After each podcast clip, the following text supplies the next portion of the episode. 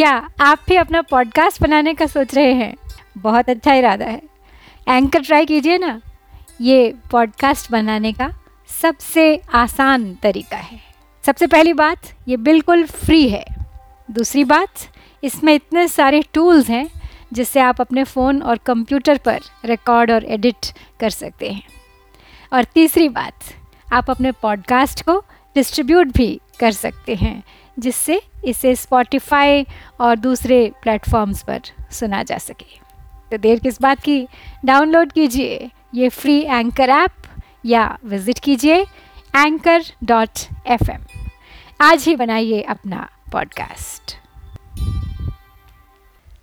नमस्कार, श्रीमद् वाल्मीकि रामायण अखंड पाठ के अंतर्गत हम पढ़ रहे हैं सुंदरकांड।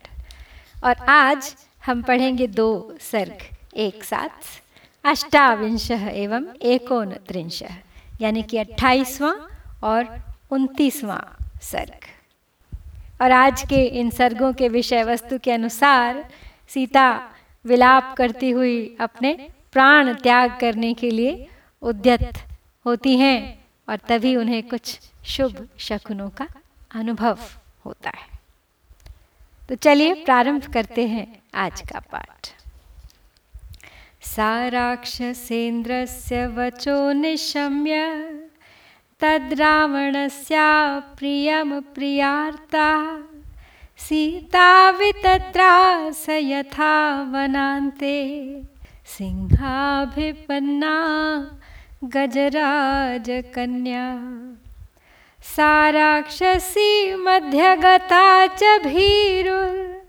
भीरुर्वाग्भिर्भृशं रावणतर्जिता च। कान्तारमध्ये विजने विसृष्टा। बालेव कन्या विललाप सीता। सत्यं वतेदं प्रवदन्ति लोके। न कालमृत्युर्भवतीति सन्तः। यत्राहमेवं परिभर्त्स्यमाना। जीवामि यस्यात् क्षणमप्यपुण्या।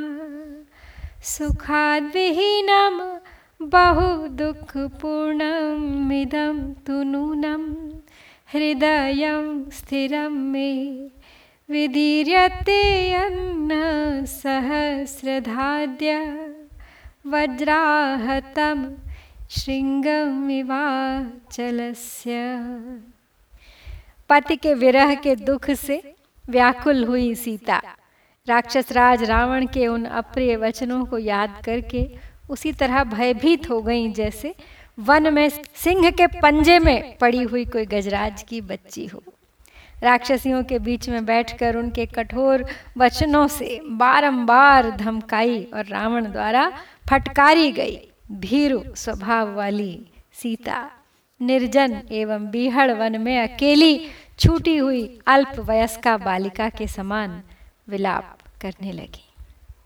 वे बोली, संत जन लोक में यह बात ठीक ही कहते हैं कि बिना समय आए किसी की मृत्यु नहीं होती।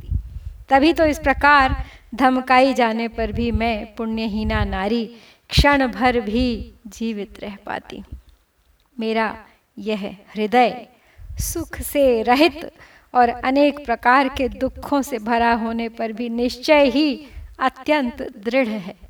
इसीलिए वज्र के मारे हुए पर्वत शिखर की भांति आज भी इसके सहस्रों टुकड़े नहीं हो जाते। नैवास्ति नूनम मम दोषमत्र, वध्याहमस्या प्रियदर्शनस्य। भावं न चास्याहमनुप्रदातु मलं द्विजो मन्त्रमिवा द्विजाय। तस्मिन्न नागच्छति लोकनाथे। गर्भस्थजन्तोरिव शल्यकृन्तः। नूनं ममाङ्गान्यचिरादनार्यः शस्त्रैः शितैश्छेत्स्यति राक्षसेन्द्रः। दुःखं बतेदं ननु दुःखिताया, मासौ चिरायाभिगमिष्यतो द्वौ। बद्धस्य वध्यस्य यथा निशान्ते राजोपरोधादिव तस्करस्य हा राम हा राम हा सुमित्रे। हा राम मातः सह मे जनन्यः। एषा विपद्याम्यहमल्पभाग्या। महाणवेनौरिव मूढ़वाता। सीता, विलाप करती हुई आगे कहती हैं कि मैं इस दुष्ट रावण के हाथ से मारी जाने वाली हूँ। इसलिए यहाँ आत्मघात करने से भी मुझे कोई दोष नहीं लग सकता। कुछ भी हो, जैसे द्विज किसी शूद्र को वेद मंत्र का उपदेश नहीं देता। उसी प्रकार मैं भी इस निशाचर को अपने हृदय का अनुराग नहीं दे सकती। हाय लोकनाथ भगवान श्री राम के आने से पहले ही यह दुष्ट राक्षस राज निश्चय ही अपने तीखे शस्त्रों से मेरे अंगों के शीघ्र ही टुकड़े टुकड़े कर डालेगा। ठीक वैसे ही जैसे कोई शल्य चिकित्सक किसी विशेष अवस्था में गर्भस्थ शिशु के टूक टूक कर देता है। अथवा जैसे इंद्र ने दिति के गर्भ में स्थित शिशु के उनचास टुकड़े कर डाले थे। मैं बड़ी दुखिया हूँ। दुख की बात है कि मेरी अवधि के ये दो महीने भी जल्दी ही समाप्त हो जाएँगे। राजा के कारागार में कैद हुए और रात्रि के अंत में फांसी की सजा पाने वाले अपराधी चोर की जो दशा होती है, वही मेरी भी है। हा राम, हा लक्ष्मण, हा सुमित्रे, हा श्री राम जननी कौशल्य और हा मेरी माताओं जिस प्रकार बवंडर में पड़ी हुई नौका महासागर में डूब जाती है, उसी प्रकार आज मैं मंद भागिनी सीता, प्राण संकट की दशा में पड़ी हुई हूँ। तरस्विनौ धारयता मृगस्य सत्वेन रूपम मनुजेन्द्रपुत्रौ नूनं विशस्तौ मम कारणात्तौ। सिंहर्षभौ द्वाविव वैद्युतेन नूनं सकालो मृगरूपधारी। मामल्पभाग्यां लुलुभे तदानीं। यत्रार्यपुत्रौ विससर्जमूढा। रामानुजं लक्ष्मणपूर्वजं च। हा राम। सत्यव्रतदीर्घबाहो हा पूर्णचन्द्रप्रतिमानवक्त्र हा जीवलोकस्य हितः प्रियश्च। वध्यां न माँ वेत्सि हि राक्षसानाम्। अनन्यदेव त्वमियं क्षमा च। भूमौ च शय्यानियमश्च धर्मे पतिव्रता त्वं विफलं ममेदम्। कृतं कृतघ्नेष्विव मानुषाणाम।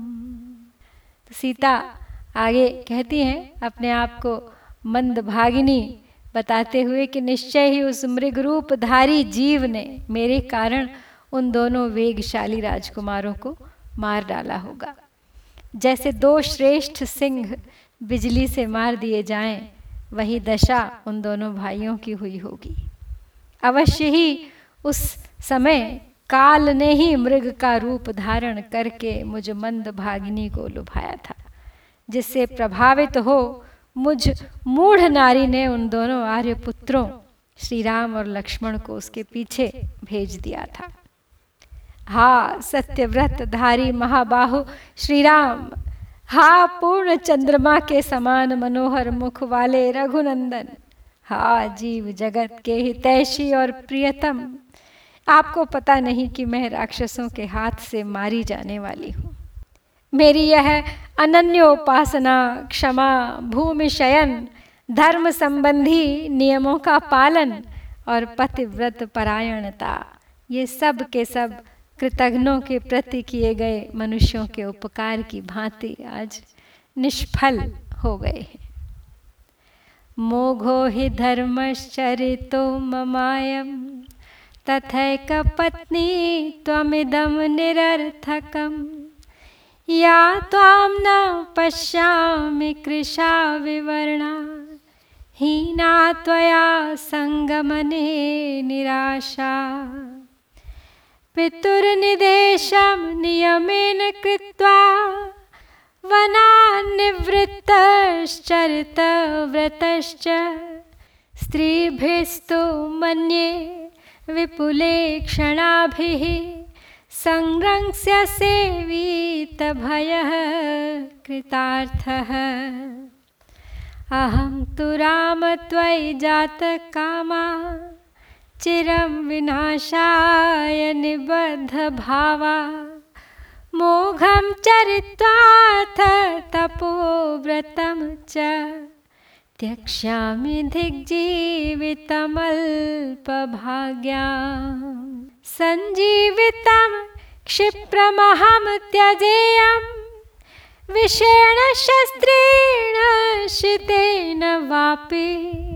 विषस्य दाता न तु मे अस्ति कश्चित्। छत्रस्य वावेश्मनिराक्षसस्य। सीता मन ही मन श्री राम को याद कर रही हैं, विनती कर रही हैं।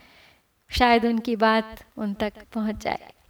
कहती हैं, हे प्रभो, यदि मैं अत्यंत कृष और कांतिहीन होकर आपसे बिछुड़ी ही रह गई, तथा आपसे मिलने की आशा खो बैठी, तब तो मैंने जिसका जीवन भर आचरण किया है वह धर्म मेरे लिए व्यर्थ हो गया।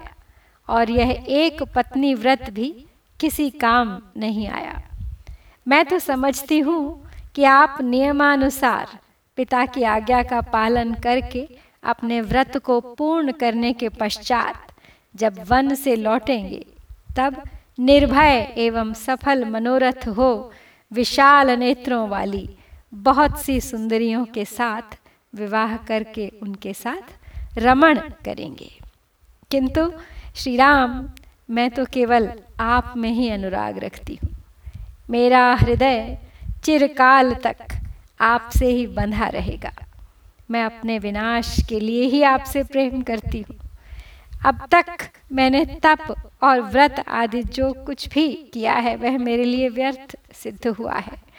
उस अभीष्ट फल को न देने वाले धर्म का आचरण करके अब मुझे अपने प्राणों का परित्याग करना पड़ेगा। अतः धिक्कार है मुझ मंद भागिनी पर। मैं शीघ्र ही किसी तीखे शस्त्र अथवा विष से अपने प्राण त्याग दूँगी, परंतु इस राक्षस के यहाँ मुझे कोई भी विष या शस्त्र देने वाला भी दिखाई नहीं देता। शोकाभितप्ता बहुधा विचिन्त्य।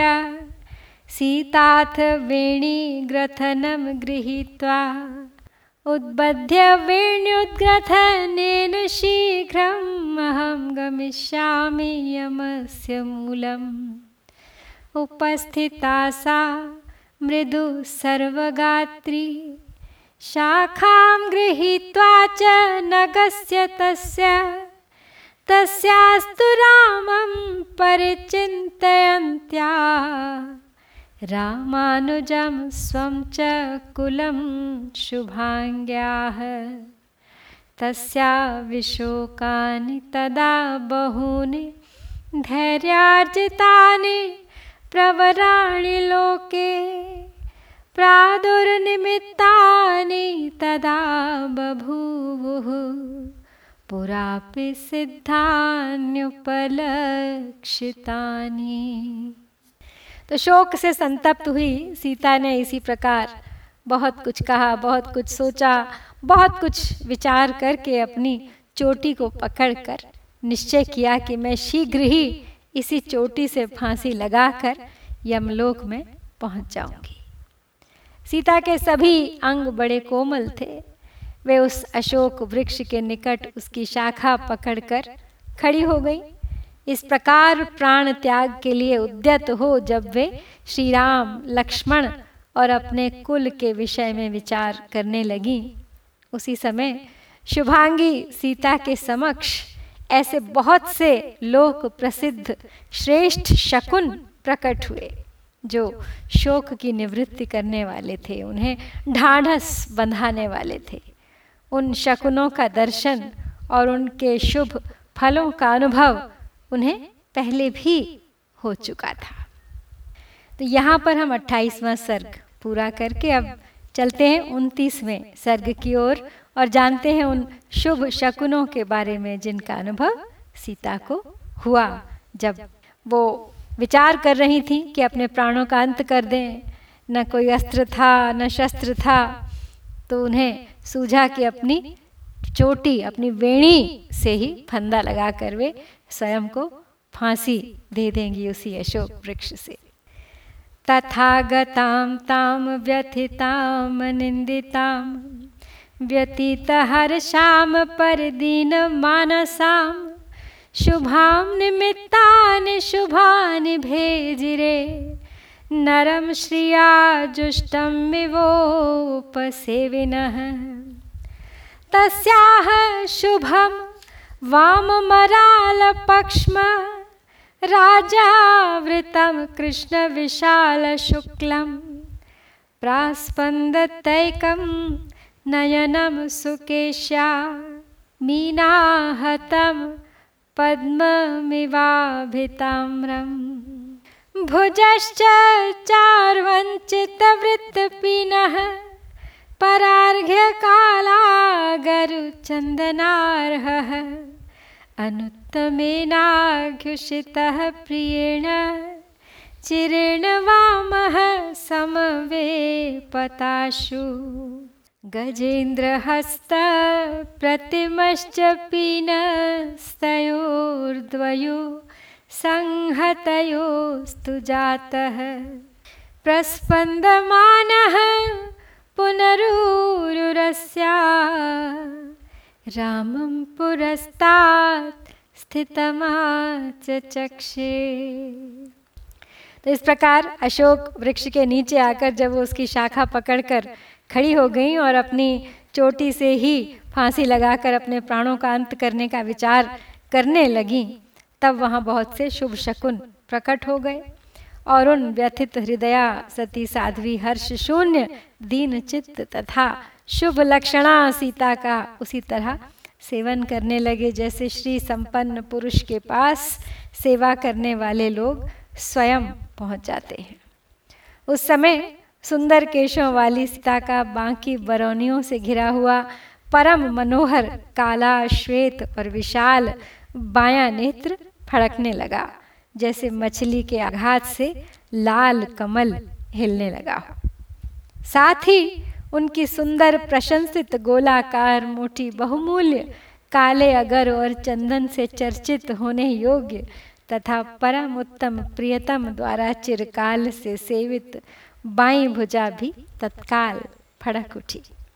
और फिर उनकी बाई जांग जिसकी उपमा दी गई है गजराज की सूंड के समान। वो बारंबार फड़क कर मानो यह सूचना दे रही थी कि भगवान श्री राम तुम्हारे सामने खड़े हैं।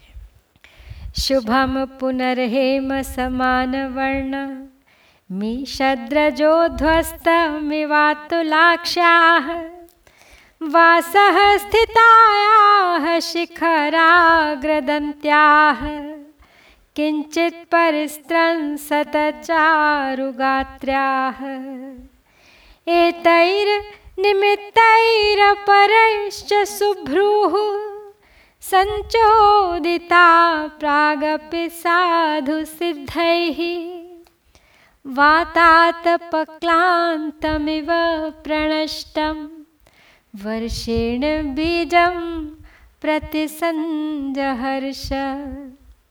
तस्याः पुनर्बिम्बफलोपमोष्ठं स्वक्षे भ्रुकेशान्तमरालपक्ष्म वक्त्रं बभासे सितशुक्लदंष्ट्रं राहोर्मुखाचन्द्र इव प्रमुक्तः। सावीतशोका व्यपनीततन्द्रा। शान्तज्वरा हर्षविबुद्धसत्त्वा अशोभतार्या वदनेन शुक्ले। शीतांशुना रात्रिरिवोदितेन तो जब सीता के बाएँ अंग फड़कने लगे, उसके बाद अनार के बीज की भांति सुंदर दांत, मनोहर गात्र और अनुपम नेत्र वाली सीता का जो वहाँ वृक्ष के नीचे खड़ी थी सोने के समान रंग वाला, किंचित मलिन, रेशमी पीतांबर तनिक सा खिसक गया और भावी शुभ की सूचना देने लगा। इनसे तथा और भी अनेक शकुनों से, जिनके द्वारा पहले भी मनोरथ सिद्धि का परिचय मिल चुका था तो उनसे प्रेरित होकर सुभ्रू यानी सुंदर भोहों वाली सीता उसी प्रकार हर्ष से खिल उठी, जैसे हवा और धूप से सूख कर नष्ट हुआ बीज वर्षा के जल से सिंच कर हरा हो गया हो। उनका बिंब फल के समान लाल ओठों, सुंदर नेत्रों, मनोहर भौहों, रुचिर केशों, बाकी बरौनियों तथा श्वेत उज्जवल दांतों से सुशोभित मुख, राहु के ग्रास से मुक्त हुए चंद्रमा की भांति प्रकाशित होने लगा। उनका शोक जाता रहा। सारी थकावट दूर हो गई। मन का ताप शांत हो गया और हृदय हर्ष से खिल उठा। उस समय आर्या, सीता, शुक्ल पक्ष में उदित हुए शीत रश्मि चंद्रमा से सुशोभित रात्रि की भांति अपने मनोहर मुख से अद्भुत शोभा पाने लगी। तो इस प्रकार श्री वाल्मीकि निर्मित आर्ष रामायण आदि काव्य के सुंदर कांड में हमने आज 28 और 29 दो सर्ग पूर्ण किए। इत्यार्षे श्रीमद् रामायणे वाल्मीकि आदि काव्ये सुंदर कांडे अष्टाविंशः एवं एकोनत्रिंशः सर्गः। ॐ श्री सीतारामचन्द्राभ्यां नमः।